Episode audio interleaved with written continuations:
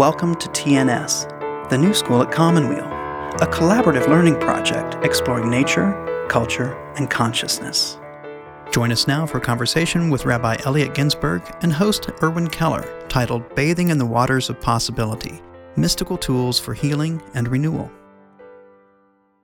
And it's a pleasure to be back here at the new school, um, to be back in the in the discussant role, and especially today with my teacher, my mentor, and my friend, uh, Rabbi Elliot Ginsberg.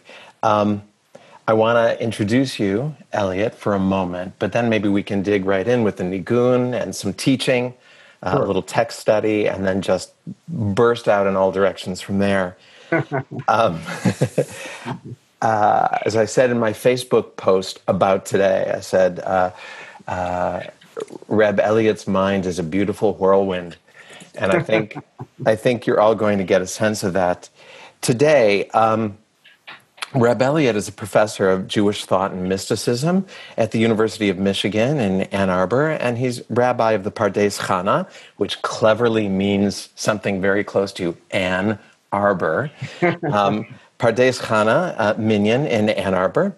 Uh, he received his PhD from the University of Pennsylvania, taught at Oberlin before coming to Michigan, uh, he's received an NEH fellowship and a Kellogg Foundation grant supporting his scholarship. Uh, Reb Elliot has written two books on the Kabbalistic celebration of Shabbat, of the Sabbath, and he's currently working on a scholarly study of Jewish mystical prayer and meditation. He was ordained by Rabbi Zalman Schachter Shalomi in 1998 and is senior faculty in the rabbinic ordination program of Aleph Alliance for Jewish Renewal, which is the program that I'm studying in, in and God willing will receive my ordination in in just a couple of months.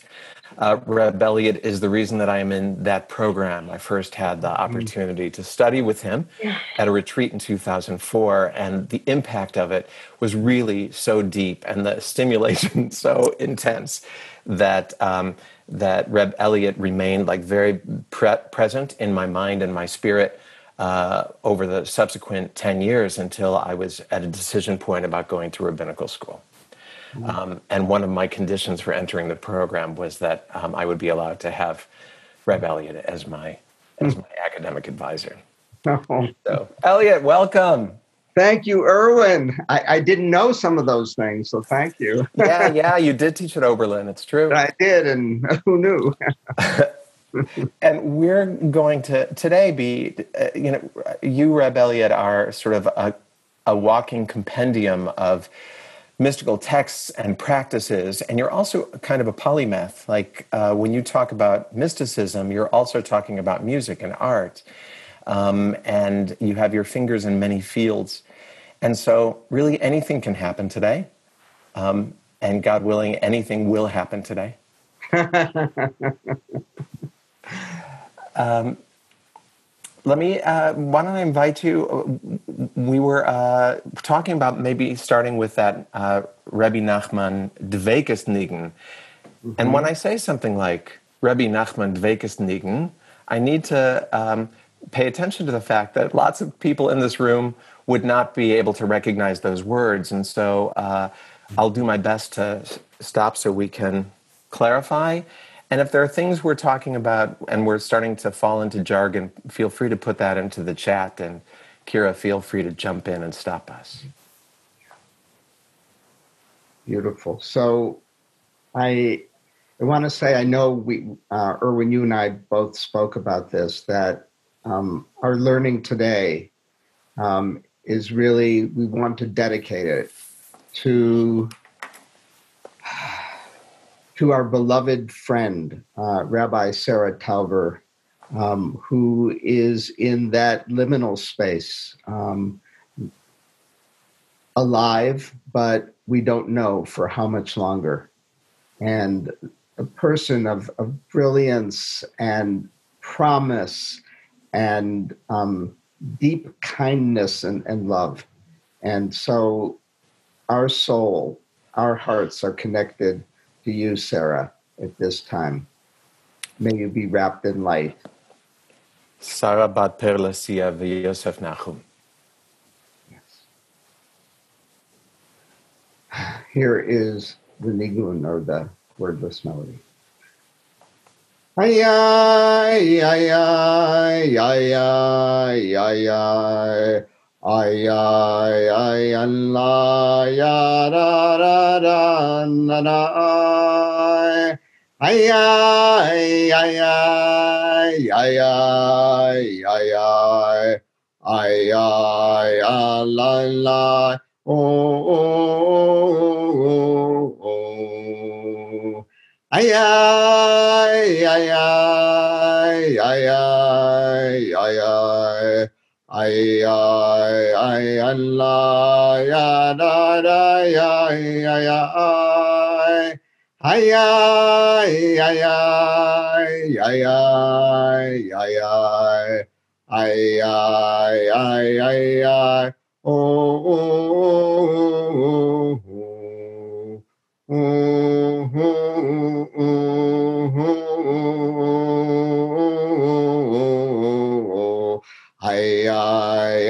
na ya na na na na na ya ya ya ya ya la ya na na ay ay ay ay ay oh ay ay ay ay ay ay ay I I I na ya na na na na na. Hiya ya na ya na. Ya na Hiya ya na ooh, ooh.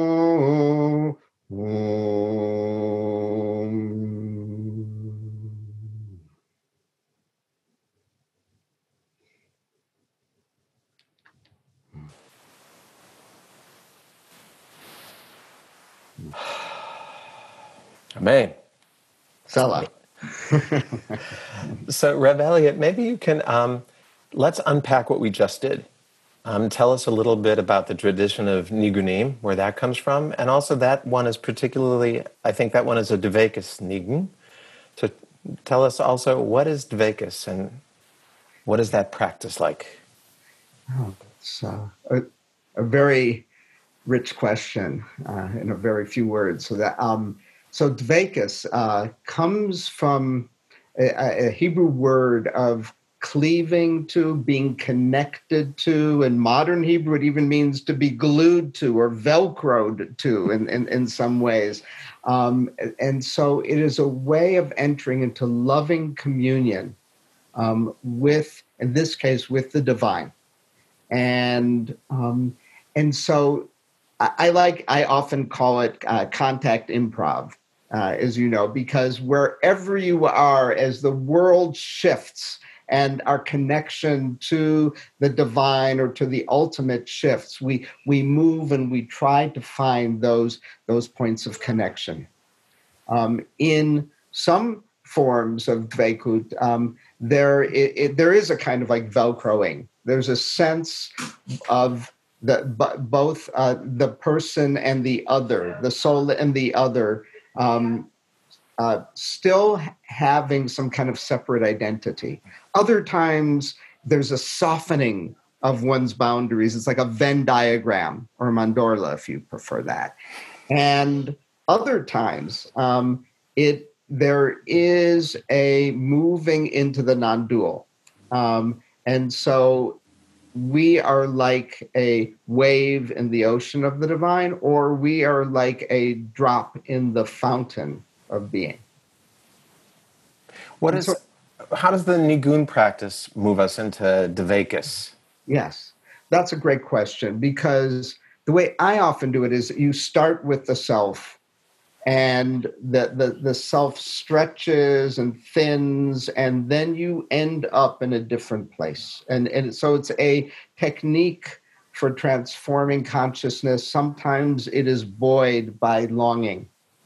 Um, sometimes it, it, it it's um, you're already starting with some sense of deep connection there and you are kind of plugging into it in a different way sometimes i feel um, that I'm being emptied. Other times I feel like I am being enlivened. I, I go from uh, one, uh, 110 to 220 volts or something like that.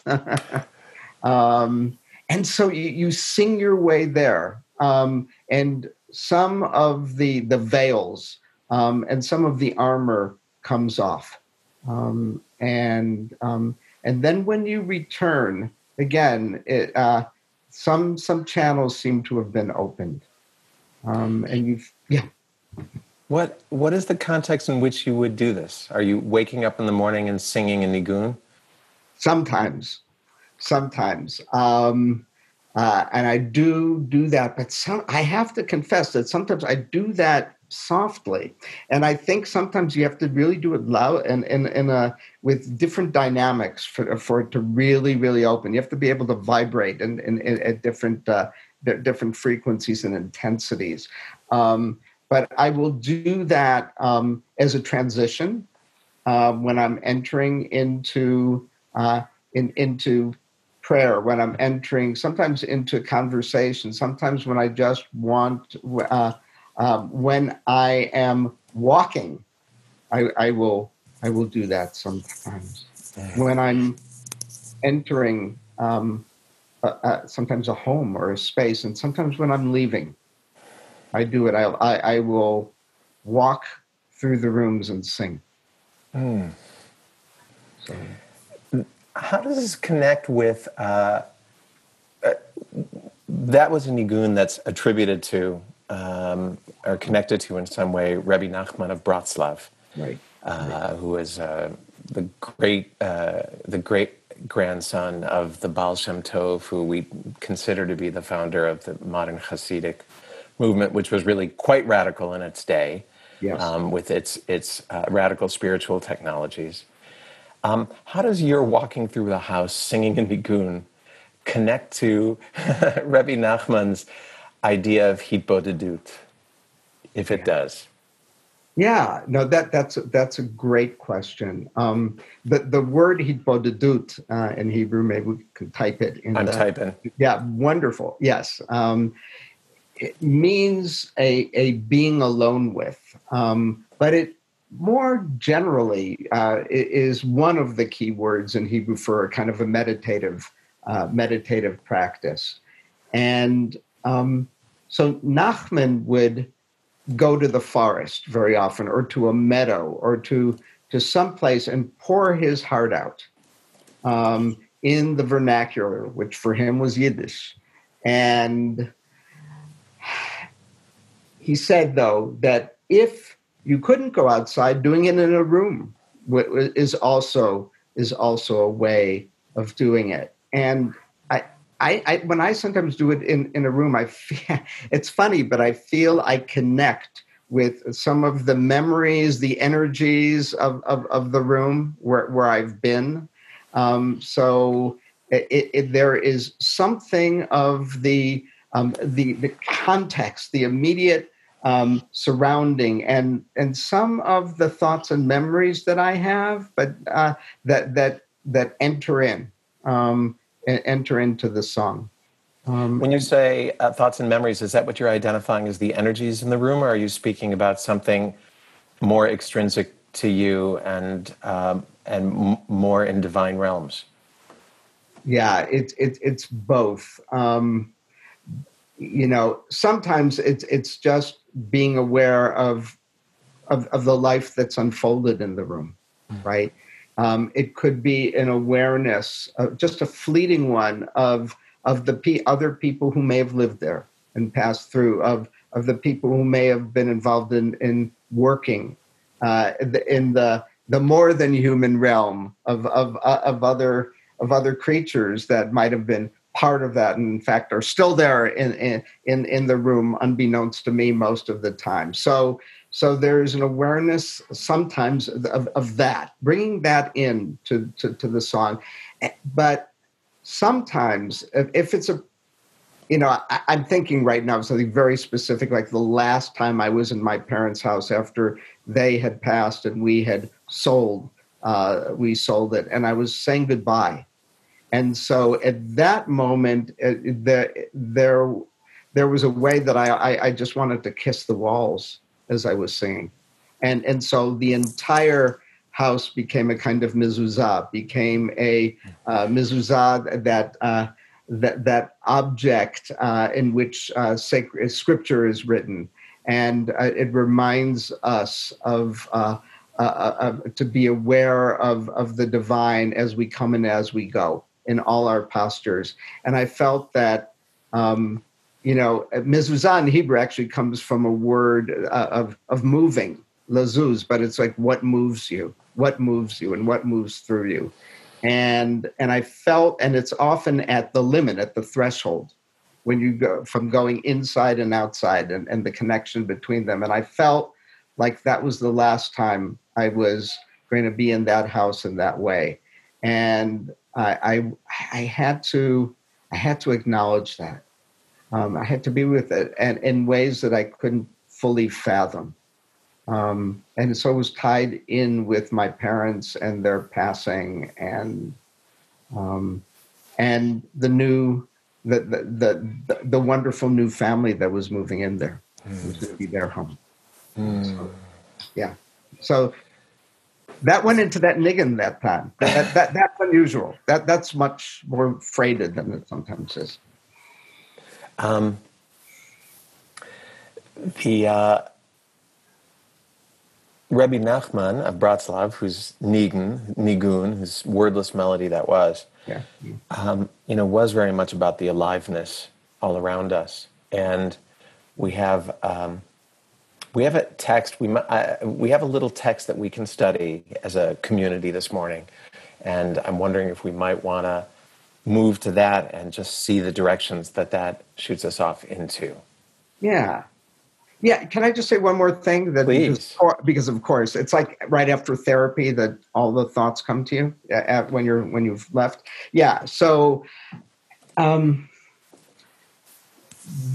when when Nachman sings a nigun, and sometimes when it when it's working for me, it's like you are you are. I think I said you're going through different levels of consciousness. You're going through different worlds. You're trying to access um, worlds other than what you would ordinarily be aware of in you know ordinary discursive uh, consciousness and so it's that there's a way in which you you you, you for for for a while you become aware uh, that we are um, to use uh, the, the, the phraseology of our beloved uh, Reb Zalman, one of our our teachers, one of our great teachers, um, uh, who said, "Imagine yourself um, or feel yourself to be a cell of the living earth, right?" And and and that's a different way of be of being in the world, and it's one of the ways. It's not the only way right?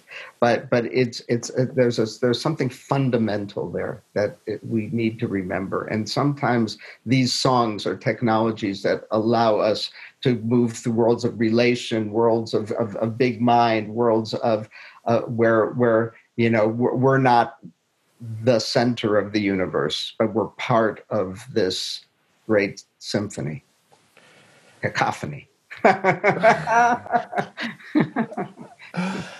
which is uh, again the the exact lead up to this uh, text, this very famous text by Rebbe Nachman, which is about music and mm-hmm. about um, not be, not being centered as a human being, but being aware of the of the music in all living and inanimate things, the music of of creation.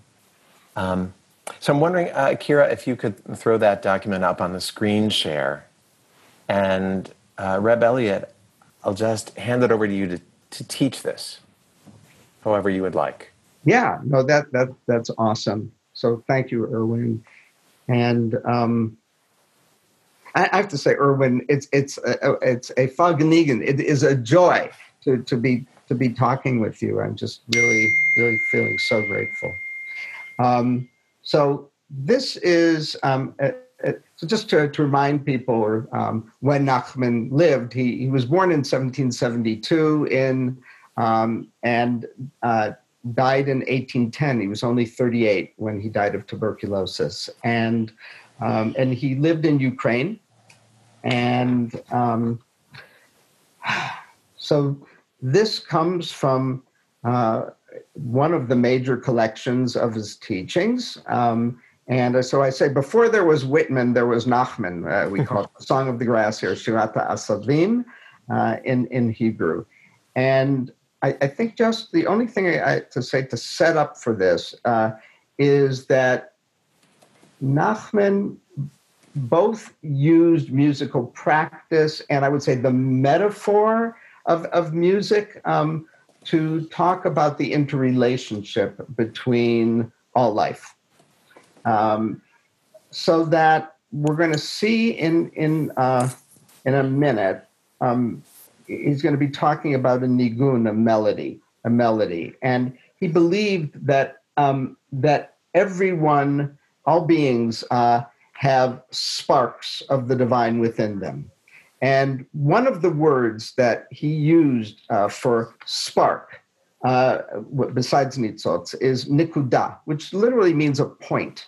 And for Nachman, based following on uh, other earlier mystical sources, he saw that nikuda, those points within us, those sparks within us, as vowels. They could be articulated as sounds. They also musical notes. Uh, that's one of the meanings of nikuda, is a musical note. So that spark of holiness within us is also some kind of open sound, like a vowel, and it's also a musical note. And within us, we each have our song. We each have a song within us that may be shifting, or maybe it's a, a core melody that we keep coming back to. And what does that mean? It means it's a, it's a vibration. It's a series of vibrations um, that bring us in alignment with, with what he calls a symphony of sound. He talks about uh, prayer being like walking through a field of flowers. And every word is another flower, but every word is also another another cluster of notes. And what we are doing is either fashioning a bouquet that we lift up um, to the divine beloved, or it is the song that um, that that we are singing. So that's a little bit of, of, of a background there. And now we'll jump in. He says, no. He always starts with no. Um, and Erwin, I think it was you who, who said, you know, he, he's probably also thinking a little bit in Ukrainian or, or Russian. So, da, yes, right, in, in, in, in, uh, in Russian. So, da, no, know deeply, know cellularly that every wisdom has a melody of its own. It has its um, unique qualities, vibrations, um, worlds that are contained in those melodies. Each wisdom according to its nature and level. And from this level to level up to the very point of creation. So Nachman has this unusual teaching um, that usually you think that music brings you to the threshold of silence, right? And and and Nachman had a little twist on that. He says music and language brings us to the threshold of silence, but beyond the silence there is music for him. It is the music of Ein Sof, of the infinite. He thought of it as a kind of texture of music. He says there is a melody that comes through nature of the sort alluded uh, to in the Psalm Hashemayim Misaprim Kvod El, the heavens tell of God's glory, the sky tells of God's handiwork.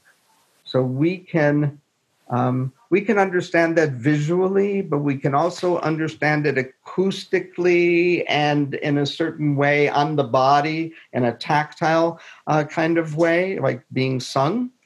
And then he, here, this is, and he says, and indeed, that that there's a new we we always have to open to the new melody that's being sung through us the shir chadash the the new song the song of songs that the song that awakens other songs and then he i love this part here he says and when our ancestor jacob sent his ten sons to Joseph, who was in Egypt at the time, he sent a tune from the land of Israel along with them.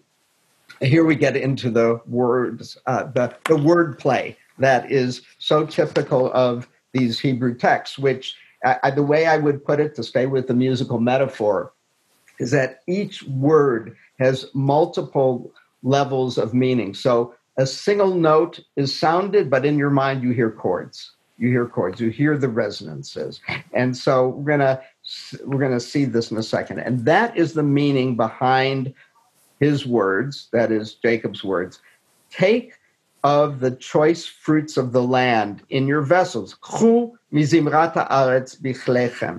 Um, so, in the original context, what does that mean? It means bring him a gift, bring him something of the bounty of the land.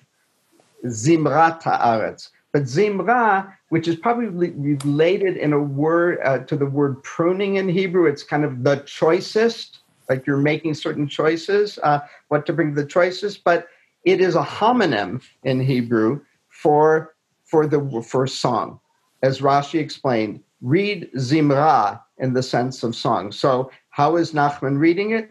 Take something of the melody, the music of the land, um, in your vessels. Bring that melody which is uniquely yours bring so even the fruit here on some level if we want to stay with the notion of the fruit has its own vibration, it has its own song. How, how would we put it in probably in, in Santa Rosa, a terroir or something like that? You know, it's like, yeah, right. The, the, the microclimate of the vineyard, right? And something of the soil and the and the clouds and the fog and all of that um, gives the the grapes um, a, a kind of unique quality. In the same way here, um, the fruits of the land, right? Uh, uh, of that has a kind of unique melody. Bring that melody with you. Um, and this is really tied into the notion that every every being has a unique nigun. And if we listen very carefully, we can hear that nigun, we can help draw it out. I'll say a little bit more about weaving it together in a, in a minute. Then he goes on to, he talked about shepherds a lot. And um, for lots of reasons, it's, it's, uh, you know, it, it's all around him uh, in, in, where where he was living, shepherds, and uh, and there's a way in which each of us is a kind of shepherd. What does that mean? For every shepherd has their own special tune according to the grass and the place of the pasture right? So every blade of grass or every patch of grass, if you, if you want to be less fine about it, right, um, has its own kind of melody, its own terroir, if you will. And, um, and every animal has its own special grass that it needs to eat. And that is what determines the tune. So, what what is the tune that we are singing? What is it that we are taking in? What about the relationships we have? The, the the the, vitamins and toxins that we that we take in? How do we work with that? What is the melody that we that we are are singing here? It says every blade of grass sings a song of praise and from the song of all the grasses the shepherd's tune is made let's stop here for a second and um, and just say, how is it that we access the the melody of of the land, right? Um, how do we listen? Um, what is is is the earth crying out and, and saying something to us? You're listening to a TNS conversation with Rabbi Elliot Ginsberg and host Erwin Keller. Uh, how do we access that melody? Now, one of the ways might be through eating here. And, and in other places, Nachman talks about that, about in, in terms of what you what you were eating uh, at the time and how um, the eh, you know he's thinking maybe about meat or something here, uh, but but it could be fruit. Um, and you can think of all of the melodies uh, that from the rain, from the, from the from the earth, from the blades of grass, from the earthworms, everything that uh, that uh, the, the, the tree, uh, everything that came in the sunlight, of course, that came into into that fruit. And how do we incorporate it? How does it alter us? Right? How does it enter into our languaging and our prayers and our relationships? So you could eat it, but you also can access it via listening. Right? And that's what he's doing. He's weaving together the songs of the of the grasses and that's the the prayer that he's taking and offering up he's lifting it up he's giving it back to, to the source of all life um, and so it um, i'll read another paragraph and then i'll say a little more and stop um, if it were granted to you to hear the sounds of the songs and hymns of the grass how each blade sings without pnia, it says in Hebrew, without ulterior motive or extraneous thought, without expectation of any reward, just being there. You would know how lovely and fair uh, their song is and how good it is to worship the Holy One truly among them. So here I'm going to note something about the quality of attention because sometimes we can have one pointed uh, atten- attentiveness where in some ways we are letting the attention rest preferentially on say the breath right and other things are largely being shut out or you can be more panoramic and weave in the sounds here he would go to the uh, into the meadow or the forest and and and weave in the the song of the bird and, and of the grasses and it's as though the um, that the world is praying uh, for for Nachman.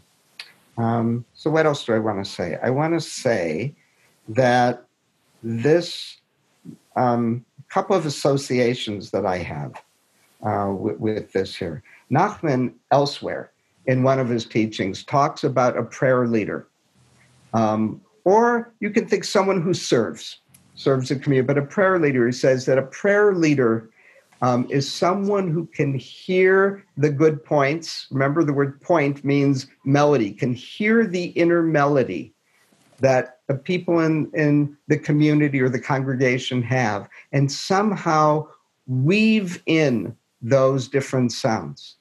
Um, and I want to say it's good for us to take turns in, in that in that role because we can each hear those sounds differently and help draw them out differently. Um, and you know, and and you have to wish other people well. Nachman says, and, and even wish yourself well. He says, in order to really to hear to hear that melody, to hear the inner melody and lift it up. Um, another couple things just want to say is um, that when um, when Abraham Joshua Heschel marched in Selma, Alabama, um, uh, along with John Lewis and Martin Luther King and Ralph Abernathy and a whole and, and nuns and a whole array of, of, of people um, across the Edmund Pettus Bridge. That um, uh, it, was said that he marched with a Hasidic nigun in his heart, and so there, I think the melody is that which connects you to the source that which helps you not to be seized by fear um, and that connects you to what really matters. It's it for it was that that that connection which was a soul connection which was a song connection. And um, and so i think i think of that as well and so there's there's a song not just of the meadow but of cities and of broken places and um, uh, and, and, and vital and varied places. It's, it's in so many, so many ways. Reb Elliot, there's, there's a place where I, especially as we're reminding ourselves of ourselves as political beings as well, I'm thinking about um, the polarization that we're experiencing in this country, in this world, that um, it's, it's not hard for me to feel compassion towards the tree in front of my house and uh, it, it, and to feel identification with it. And it is very hard for me to feel uh, compassion towards somebody on the other side of the political spectrum. Um, and Rabbi Nachman, you know, is very much about finding that nikuda, finding that spark of holiness in each person, hearing that melody, um, and weaving that together. That's what that's what makes prayer, and that's what opens the gates. And um, how do you think? What what what was his thought? What's your thought about how we hold those with whom we disagree uh, virulently and um, about the the fate of the world? How do we hold? Uh, how do we hold in compassion? Um, and do we hold in compassion? That's that's one of the questions, and that's that's the practice, and that's why we say practice doesn't make perfect. Practice makes practice. Um, and I struggle with that mightily, mightily. And um, I, I mean, I know everyone has has a story and a context. Um, I I do believe that, and and I remind myself sometimes of the of, of the practice of of, of seeing the the divine spirit, what I call the divine spirit. That's, I, I use God language um, to talk about these things, and uh, that I see wh- whether you want to call it the, the image of the divine or the spark of the divine or the animating force of the divine, that it's even in those who wish me ill, uh, even in those uh, with, with, whom I, I stand in in opposition uh, much of the time. There is some recognition that we are um, co inhabitants of, of, of, this planet. I, I, have to say that that is something that I, I, I come back to. Am I someone, for example, who who can, you know, wish well uh, to, to my to, to, enemies and people I think are very very dangerous. I I find that hard. I try doing that sometimes. I do.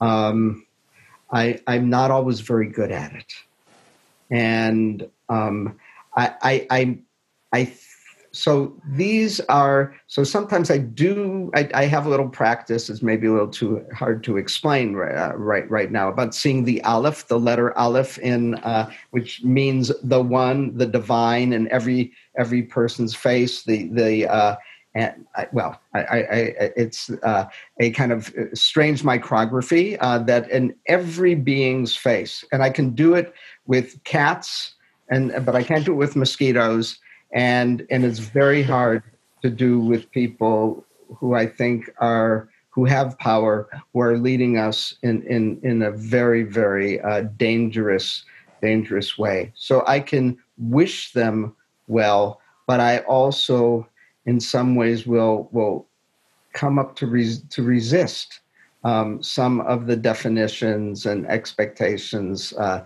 that that they have. Um, I, will just give one last. This this is just a pointing out instruction uh, for me, um, and and uh,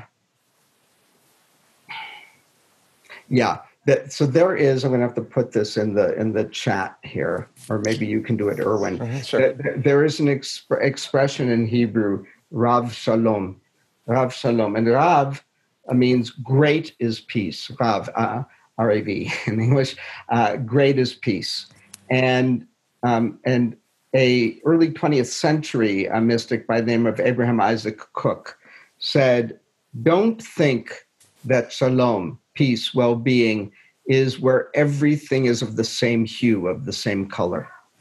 He says it it is it admits of difference and diversity and and and he says he learns that from the word rav itself. Rav which means great. He says rav is related in some ways to the word in hebrew riv. Riv which means argument argument. In other words many different opinions.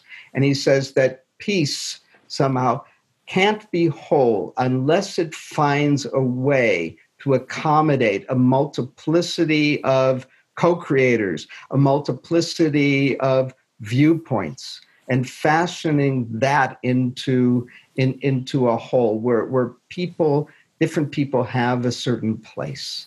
And I understand what that means when we're all sort of on the same page, right? And it's very, very hard to, to do that when when the vessel of peace that we're creating seems to be um, you know sometimes shattered by by opposing forces coming in. So i i it's something he's he says he, the word rav also means teacher in hebrew. So a teacher according to uh, uh, uh, abraham isaac Kook is someone who can hold that diversity and that multiplicity and yet fashion it into some kind of whole because he was a mystic too the, this conversation is sparking a lot of uh, a lot of activity in the chat that I just oh okay sure. just want to bring into the room that uh, yeah awesome uh, Yael Weisberg is talk is interpreting around the looking for the letter Aleph in yeah. uh, one's face and using that as a reminder to right. see the divine.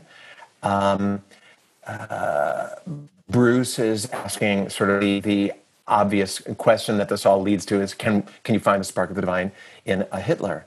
Um, the uh, right, which is the right. where this question always ultimately oh, it always goes there. yeah, it goes there and it has to go there. Uh, and uh, right. Leah Bowden from Rohnert Park says, uh, from my congregation, says, I found it focusing on the thought that at some point in the other person's life, there was one person to whom uh, they were pre, uh, they some person they had previously helped uh, or imagine them being uh, as imagine them as a precious baby or a child. Yes. Yes. That time they were loved.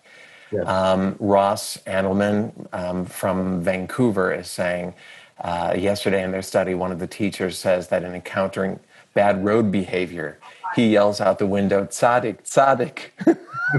which means right. the righteous one, saint, right? Yeah, oh, yeah, saint, yeah. saint. That's awesome. Attempting to convince the other as well as himself. I'm going to awesome. toss one into the mix too. Is that uh, uh, spiritual activist and friend of Commonweal, Caroline Casey, has a blessing practice. She has an elaborate and imaginative blessing practice, and her blessing practice is that you offer your adversaries a blessing that would uh, that would help address like what what what the issue that you're spotting in them is, but as a blessing that you would also be happy to receive, right? Because you you, you don't want to issue a curse because that will lest it bounce back at you. Absolutely. You don't want to put that into the world. So, for instance, she might look at the head of the EPA or the president and say, May he be blessed um, to wake up tomorrow morning and the angels show him the world with new eyes and he feels a love for the planet Earth.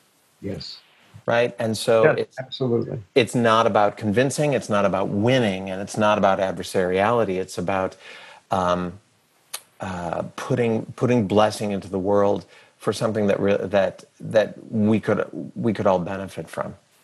Yep that's gorgeous. All of those all of those. And and i love you know also yelling out tzaddik tzaddik a righteous one. That, that, that, that's that's beautiful. And w- wishing wishing that on others. And i mean i have uh, i have a picture of uh, of baby hitler.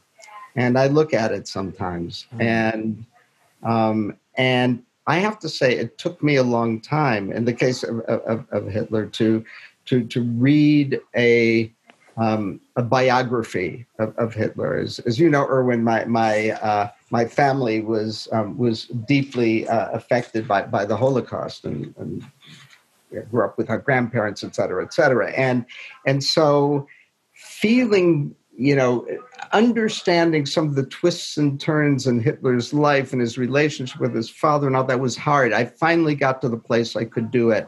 I, I also think of one of my favorite books uh, by uh, Stephen Mitchell, Meetings with the Archangel. And, and one of the practices that uh, the protagonist teacher gives him is to send metta, to send well being and love and compassion to Hitler and he he does that practice over over a year right? And um, and and has all sorts of ways of gradually getting getting to that point. But I, I love the the the notion that uh, that that, uh, that I can't remember the name of the the teacher that you that you just mentioned. Uh, uh, Caroline Casey. Caroline Casey. That is spectacular. That's spectacular because wanna... it doesn't doesn't sap you at, right. at, at, the same time as you you you look. Nachman always talks about looking at the good and holding a mirror up to the other, where they can see the the good. Um, Bruce in the chat is raising a question uh, about spiritual bypassing that I want to uh, perhaps expand and make it a little bit a little bit bigger, not just about mm-hmm. this particular practice that we're talking about, but about mystical practice overall, um, which is uh, you know there's it, it, I, I, suspect that most of the people in this room are here because they're interested in mystical experience, or they have meditative practices or mystical practices of some sort um, that they devote actual time in their life um, to achieving some kind of oneness, um, to losing some sense of the limits of self, etc. And there's a question in a world of action, are we are we throwing away our time? In other words, like um, what it are, are we somehow stepping away from the troubles of the world and the action that's being demanded of us?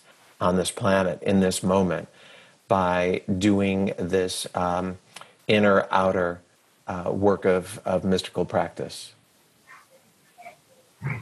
So, are, are you asking I'm me? I'm asking or, you. Oh, okay.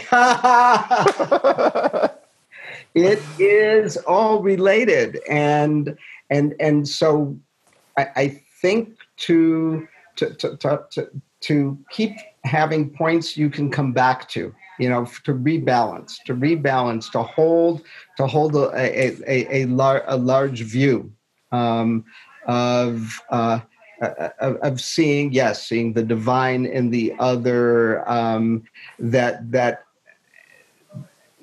um, coming with um, w- with I, would say this this kind of sense of connectedness um, and uh, what I would say being uh, using the nigun to, to, to, connect is to me really really important. And um, and it is um, it, it's all it's it's all part of, uh, of, of the same practice it seems to me mm. of flowing in and flowing out right and and and, and admittedly that there are times another heschel story that that uh, one um, uh, at the end of a long Shabbat, uh, Sabbath, uh, um, in about 1967 or so, there's a knock on the door at Abraham Joshua Heschel's home in the Upper West Side of New York. And um, there was a, stu- a, couple students over, Mrs. Heschel, and uh, who's at the door but William Sloane Coffin, the great activist, uh,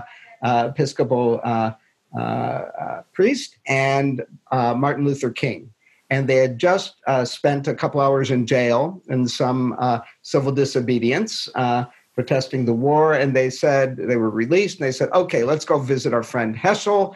And Heschel says, "Ah." You're just in time for the last bits of Shabbos before we make Havdalah. He Shabbos, and uh, you know the day on which we um, we uncouple ourselves from our enmeshments in the world right? And to, to experience another and uh, something else. He didn't do it that didactically, but you get the idea. And he says, you know, the world that so needs healing. So sometimes we need to we need to step back. We need to um, kind of rebalance and imagine what is possible, and to live out in some ways uh, a, a, life as though the world were redeemed. Um, you know, uh, be the world you want to see something you know so that when you flow back you can do it with different possibilities. Mm. and i think that that to me is we have to find those practices that allow us to to do that. I have a long teaching on that but it's probably too com- complicated with hebrew. So um, tell us a little bit about shabbat as a spiritual and mystical practice and also how people who who don't come from uh, a Jewish context might be able to hmm. might be able to employ some of the Shabbat concept in a different way in their lives. Yes, that's that's a great question. A great question. So, um, I would say that it is a day 25 hours, 26 hours, however long, in a, in a traditional sense, of um, living as though you were already redeemed. Um, it, and it's okay, I'll say it's a practice at that. We're not always at that place, and that means sometimes it's going to set you up for being upset if you're not at that place. So that that's a, uh, but there is um, it, th- there's a different way of of eating, a different way of walking. Like you, you might walk more slowly on, on that day. You might have, um, you, you live as though you were loved, right? And, and from the place of feeling loved, you turn to others uh, in, in, in love. Um, and that, the notion of Shabbat being tied to a sense of well being and love is very, very important. Um, and, you know, no matter really what kind of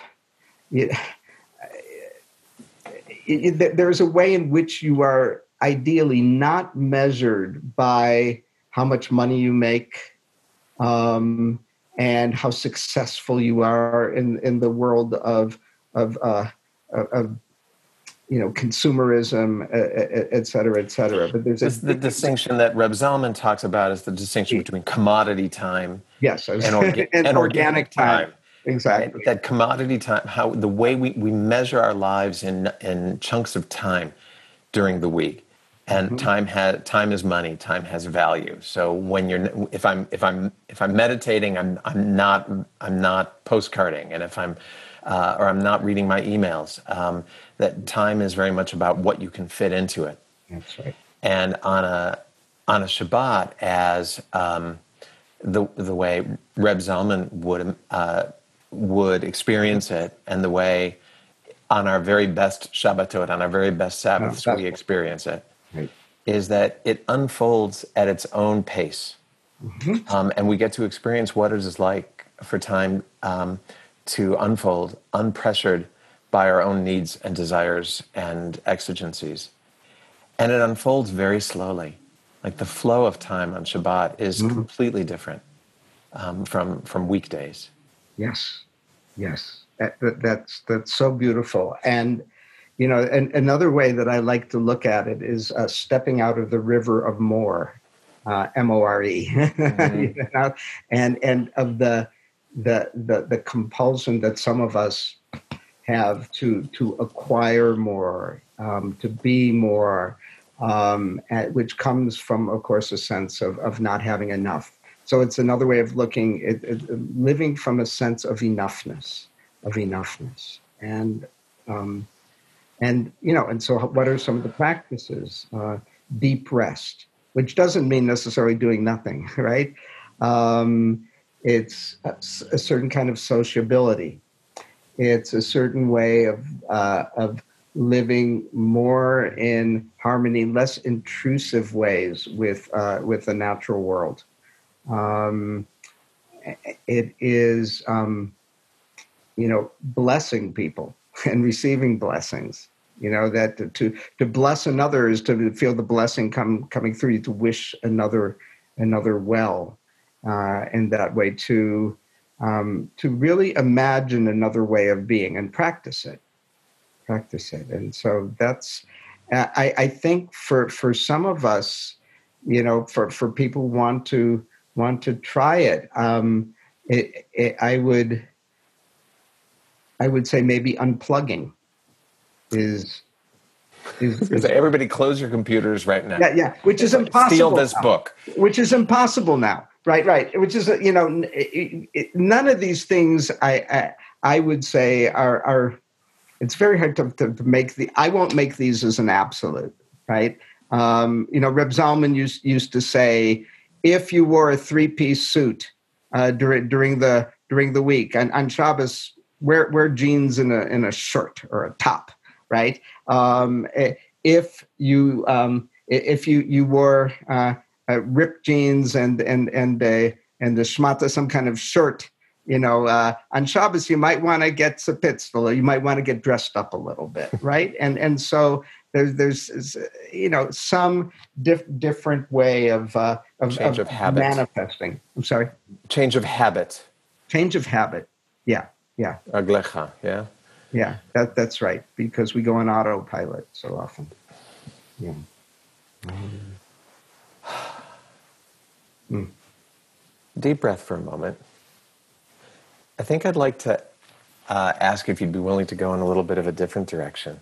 We've talked now about we've talked about sort of mindfulness, pra- certain kinds of mindfulness practice, about being aware of the the animate world around us, the song that's in all life, in all creation. We've talked about sort of the terroir of that, which is a kind of which imply, you know, which leads us to mindful eating, for instance. That when we make a blessing over food, or before we take a bite, even if there's no spoken blessing, to have an awareness of the material that makes up this sandwich, and the sunshine, and the water, and the earthworms that made it possible, and all of the labor um, that made it possible.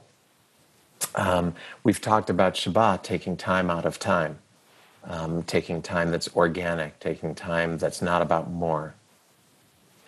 Um, I'd like to um, ask if you'd be willing to take a little walk into Zohar. Zohar is a, a significant Jewish mystical text. It's probably the mystical text that, that most people in the world have heard of, Jewish mystical text that people have heard of.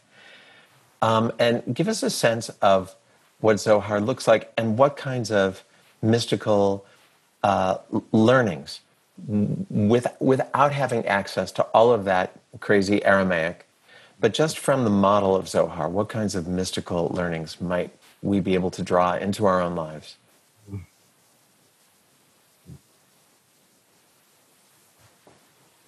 Yes, I, I will do that. You know, can I just say one more thing about uh, about Shabbat? I, I, promise I'll, I'll, make a segue. Okay, because the, the, this this you know is lots of the ideas come to me afterwards. I said, and um, and that is Shabbat is the day of the deep breath, of the deep breath, right? And uh, this is a teaching of Nachman of Bratslav that the the there is the Jewish tradition of having a more expansive soul on Shabbat, or part of the soul that's crumpled up during the week can unfold. We can be more vulnerable and open, or something from the divine tree of life, our other part of our uh, uh of our soul that we can't access during it enters us, and we are enlarged. But so it's called neshama tera, the additional soul. But not surprisingly, the word neshama also means soul breath, soul breath. And yetera means an abundance of. So Nachman reads uh, Shabbat as the day of the deep breath. And it's the deep breath that you take that goes into the asphyxiated parts of your soul, right? And so if you've been holding your breath, clenching it, you have to unclench and you and so you are breathing in deeply and you, you nachman says think of the places in your body uh, uh, in your in in your uh, soul body that are tight that are cracked that are that are asphyxiated. And he says send breathe in deeply and then sigh softly into those places, into those places that that need the healing breath.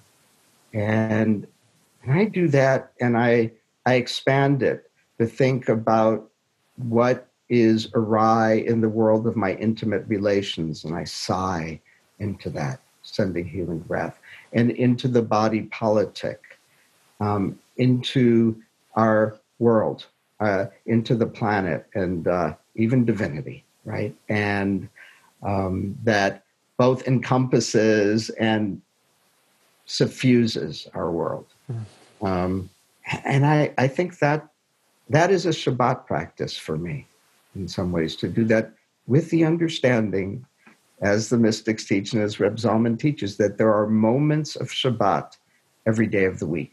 And so we, we, we have these big practices that teach us how to, to, to um, bring them in to the everyday. You're listening to a TNS conversation with Rabbi Elliot Ginsburg and host Irwin Keller. I, I'm I'm wondering if now we can go to Zohar. Be, before we move to Zohar, if we can just take a moment for people to do that. Let's do that. Let's do that. Yeah. So take a couple of uh, cleansing breaths. Breathe in deeply and breathe out. We'll do that a couple of times. And you might want to, if you're sitting down, just feel your, your body and your shoulders and um, feel yourself being, your head being suspended by a thin thread of grace, of uh, Chutel Chesed from um, above you. And, um, and so take a moment and see where are the the cracks and the crumpled places and the the spiritual knots that are in us right now. And just breathe in deeply. Then exhale, softly sighing, sending the healing breath into that place. Let's try it again. We'll do it three times. Deep breath in and softly sigh out.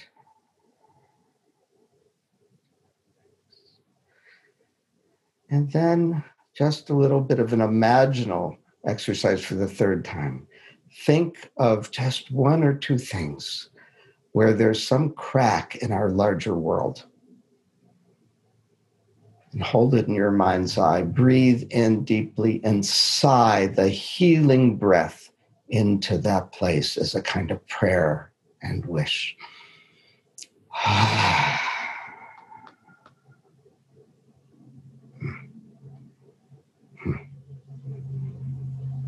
um, and I'll just say that in Hebrew, um, the lengthening of the breath. Um, Nachman calls it uh, to the he he uses he relates it to the word in Hebrew, which means the long nose, uh, in, in Hebrew, which means patience. Patience. So this it is the deep breath of patience that that where we move from um, reaction and reactivity to to more of a thoughtful response and wishing well and yes, it is. It is not unlike a Tonglen practice, and Nachman has something that's even more similar to a Tonglen practice. But um, yeah, beautiful, beautiful.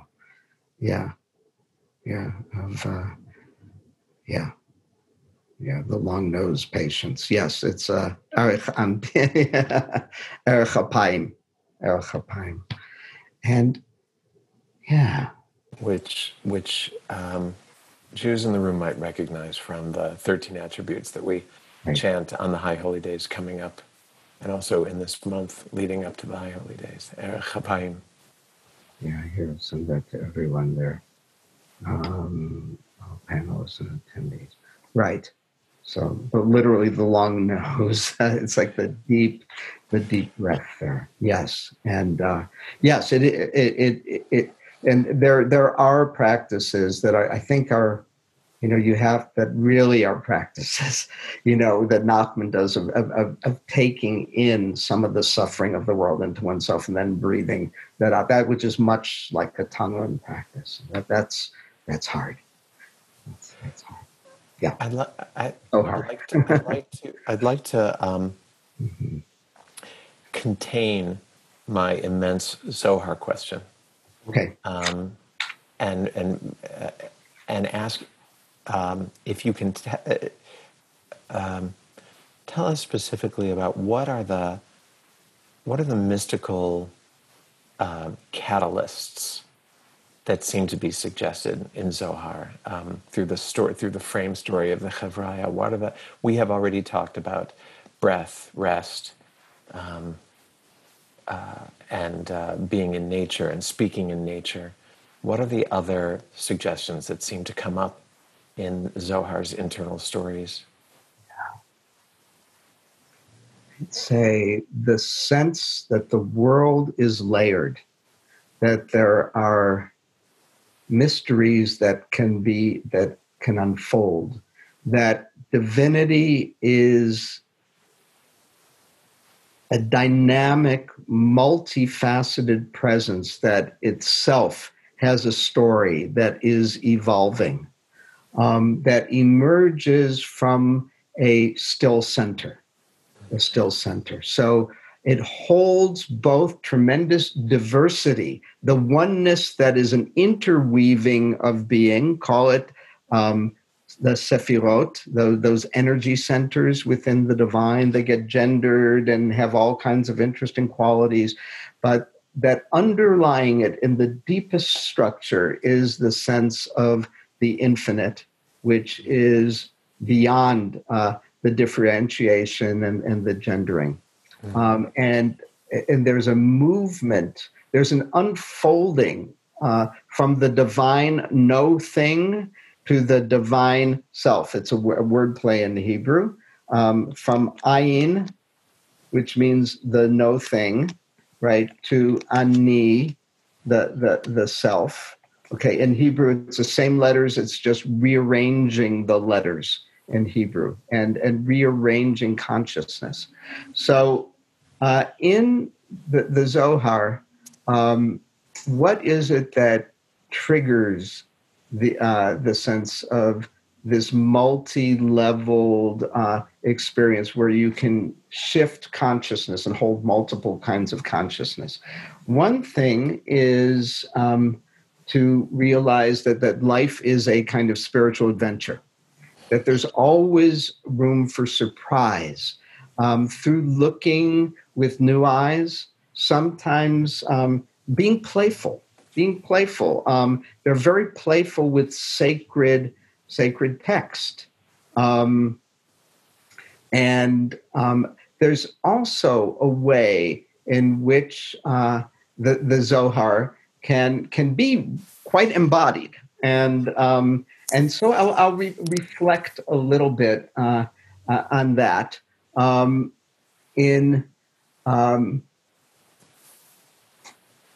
give you uh, an, example of, oh, I don't know, uh, for Shabbat, entering Shabbat and seeing divinity as a rose, for example, as a rose. Um, and um, uh, that there's a way that when you smell the rose, and um, it, be the rose itself is a kind of uh, is a manifestation of the divine energy that is congealed into this particular form.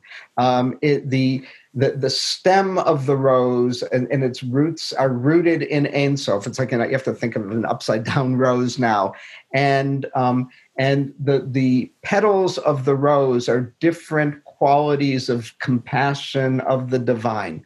Um, to smell that rose is to um, and to participate in something of the divine presence and the divine mystery to take that to take that into you.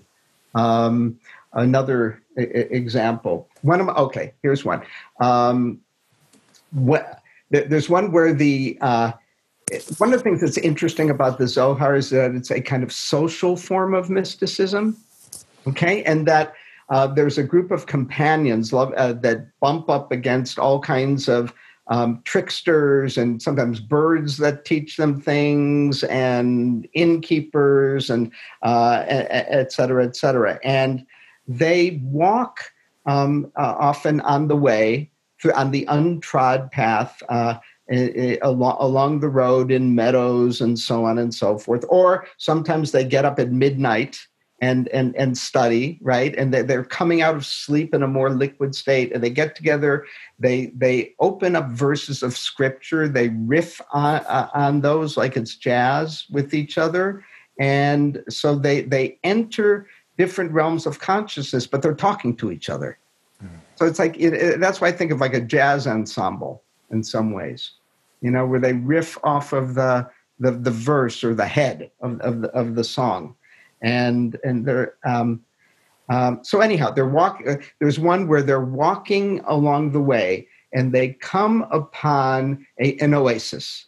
And there's this beautiful tree and, and, with fruit on it and there's a a kind of uh, there's there's a pond or actually a wellspring and they stop and they enjoy it and then they come up with a, they think of a verse from Song of Songs, um, uh, uh, thinking about um, a um, a wellspring of living water and and streams that are coming from Lebanon, and they see that spot where they are as an emblem of uh, of the divine.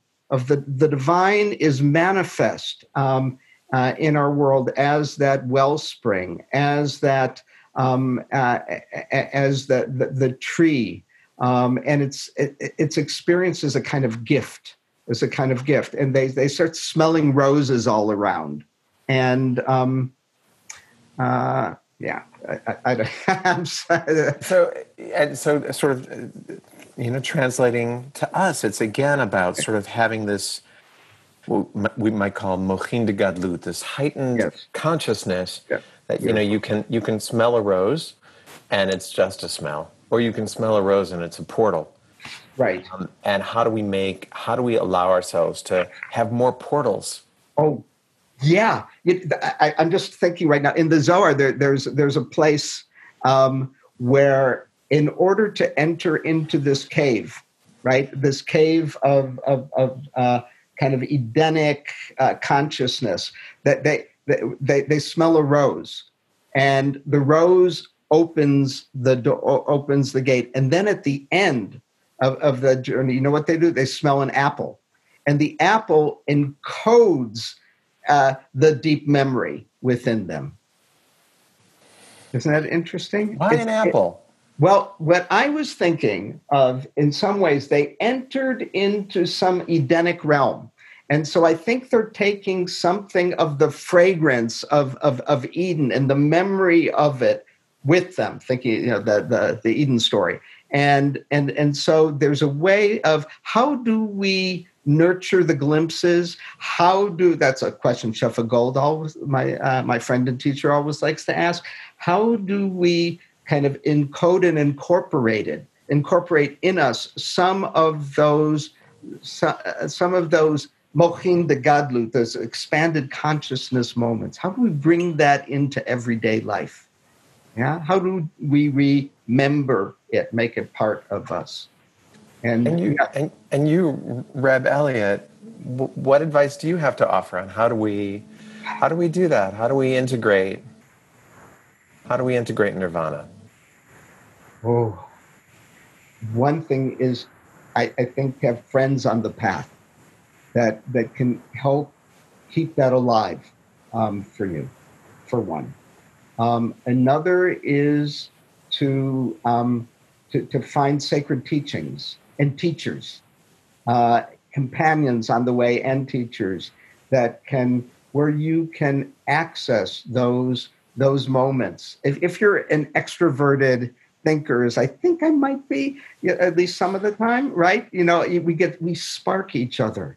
Mm-hmm. Um, in that way. And there's a way we can also check in with each other um, which I think is to, to reflect on where we've been. Another way is to right. journal, to write.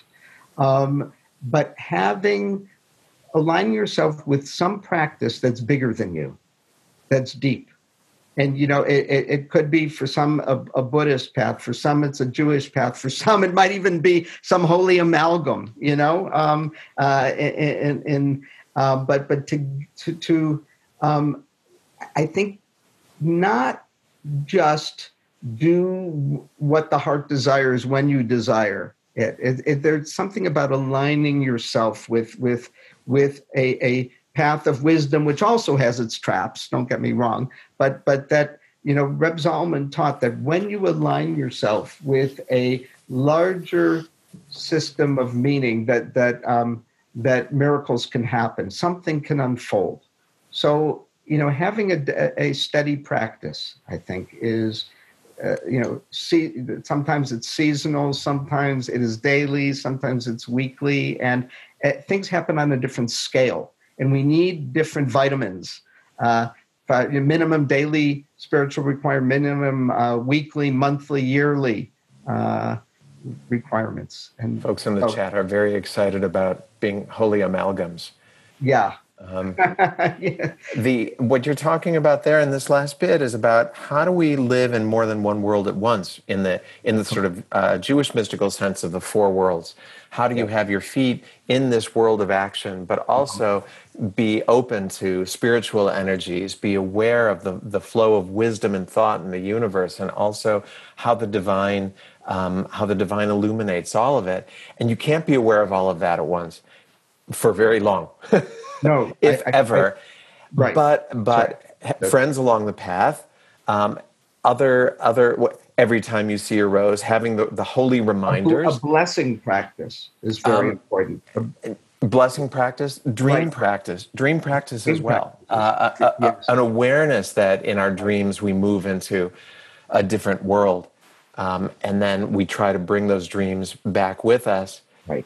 Uh, these are, you know, these are all ways to sort of keep ourselves not just trapped in this physical world of biology and politics, um, but to also yeah. be able to see and problem solve from right. other levels.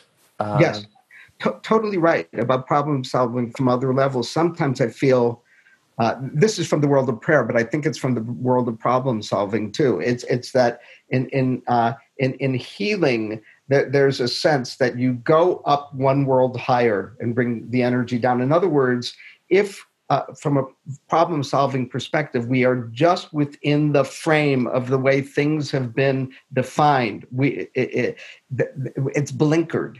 Um, and so it's, I agree that act, seeing it from uh, the world from a different perspective, um, have, having, you know, I, I think is incredibly incredibly important.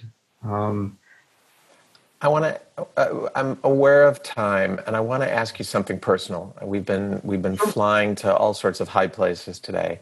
I want to ask you something tachlis, something very just sort of practical and personal, which is.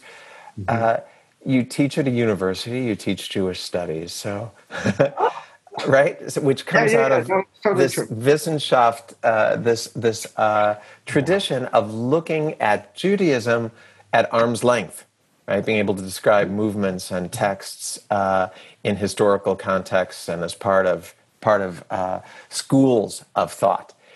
Um, and you are also a practitioner. And my question for you is, how do you bridge that?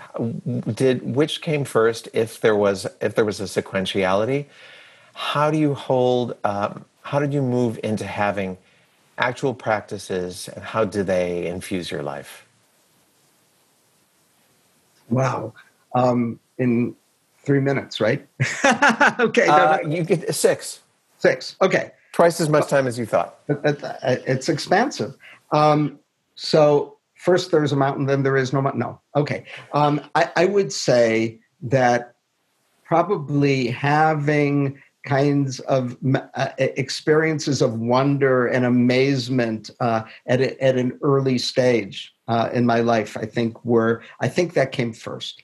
And I, I, I think the, the, the, but I've always had a strong academic drive and, and, and, and a critical thinking and and and I I, I, experienced, as probably many of us did here, um, a, a, crashing of my world of faith uh, when, when I went when I was 18 years old and went off to college, right? And out of that rubble, right, I I kind of found another a, a, a path that was I felt intellectually more honest and but also emotionally honest. I, I part of the problem, and when things started, fall, fall, my naive faith uh, fell apart, is that that which gave me among the greatest sipuk nefesh, the greatest uh, fulfillment, um, I, I, I, no longer believed was true.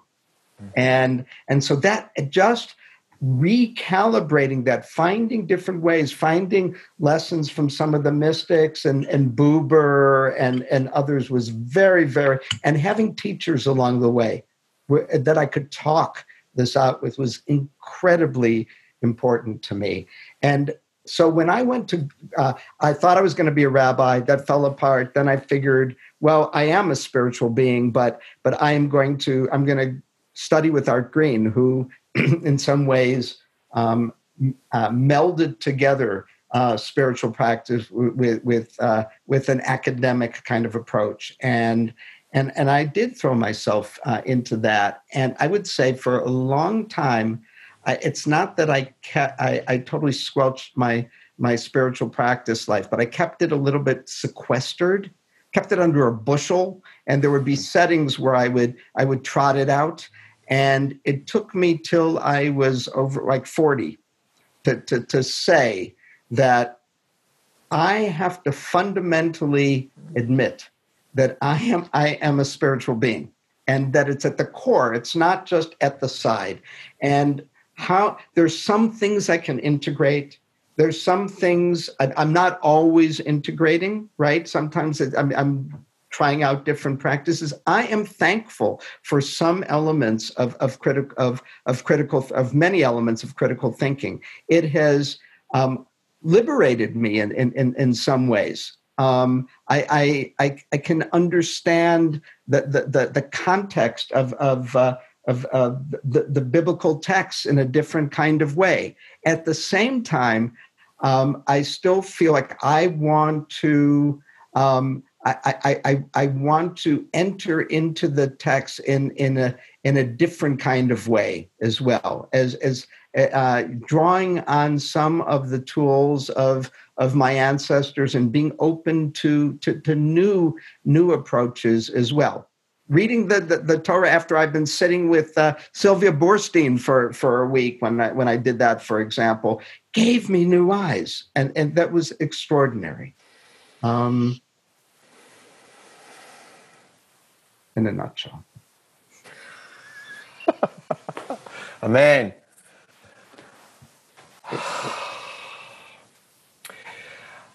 Um, maybe we can close with a little bit, uh, a moment of breath, and maybe you'd be willing to bring us back to the Nachman Dvekas Nigun. Yes. Perhaps give us a kavanah or a prompt for it.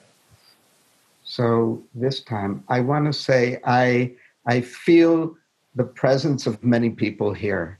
There's names I know and there's names I don't know.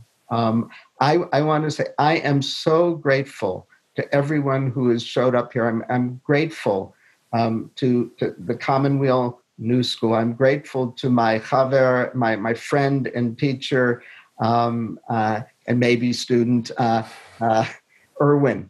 Uh, and uh, I, when we, I'd like to um, dedicate uh, the, the rest th- this this exercise just to everyone who's here to the, to our well-being. May blessing flow through us and into the world that so needs healing. May we find the inspiration we need uh, moments and practices of of resilience um, amidst the, the brokenness. Um, and um, so let's uh, just do a cleansing breath.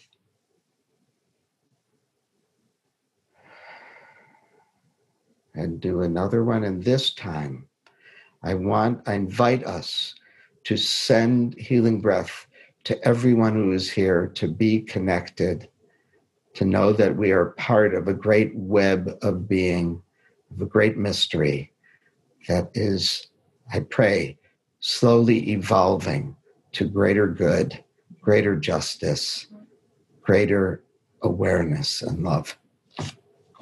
So, deep breath and out breath into each other and into the world.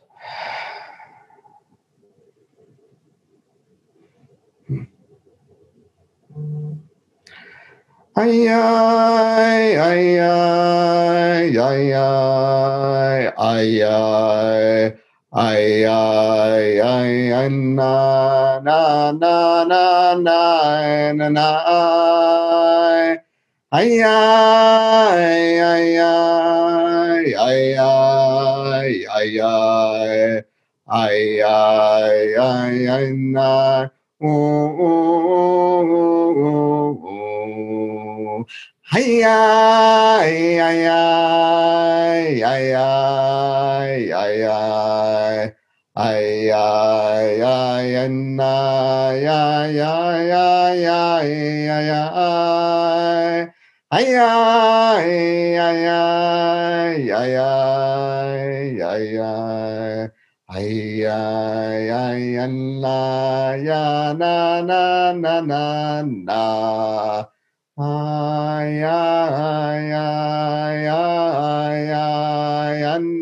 yanda da yalla tiri alla ya ya ya ya ya ya ay ay ay yanda yanda da ay ay anna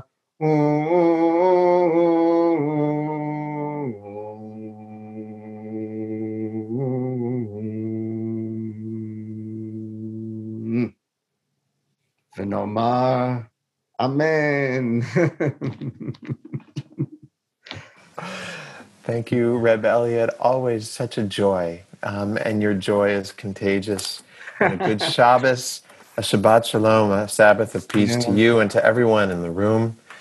A reminder that there are upcoming new school programs, and uh, uh, Kira put them into the chat. So if you scroll up, you'll find them. And you can also visit tns.commonweal.org. Thank you, everybody, for being with us today. Thank you, everyone, and thank you, uh, Ken and Kira, for uh, for creating such a beautiful uh, uh vessel for us. You've been listening to a TNS conversation with Rabbi Elliot Ginsburg and host Irwin Keller. Thank you for listening to TNS, the new school at Commonweal. The new school at Commonweal is directed by Michael Lerner. Our program coordinator is Kara Epstein. Our audio producer is Ken Adams, and our theme music is by Suzanne Ciani. Visit us online at tns.commonweal.org. That's tns.commonweal.org. Commonweal is spelled C O M M O N W E A L. You can also find us on SoundCloud, iTunes, Facebook, YouTube, and Vimeo. Thanks for listening.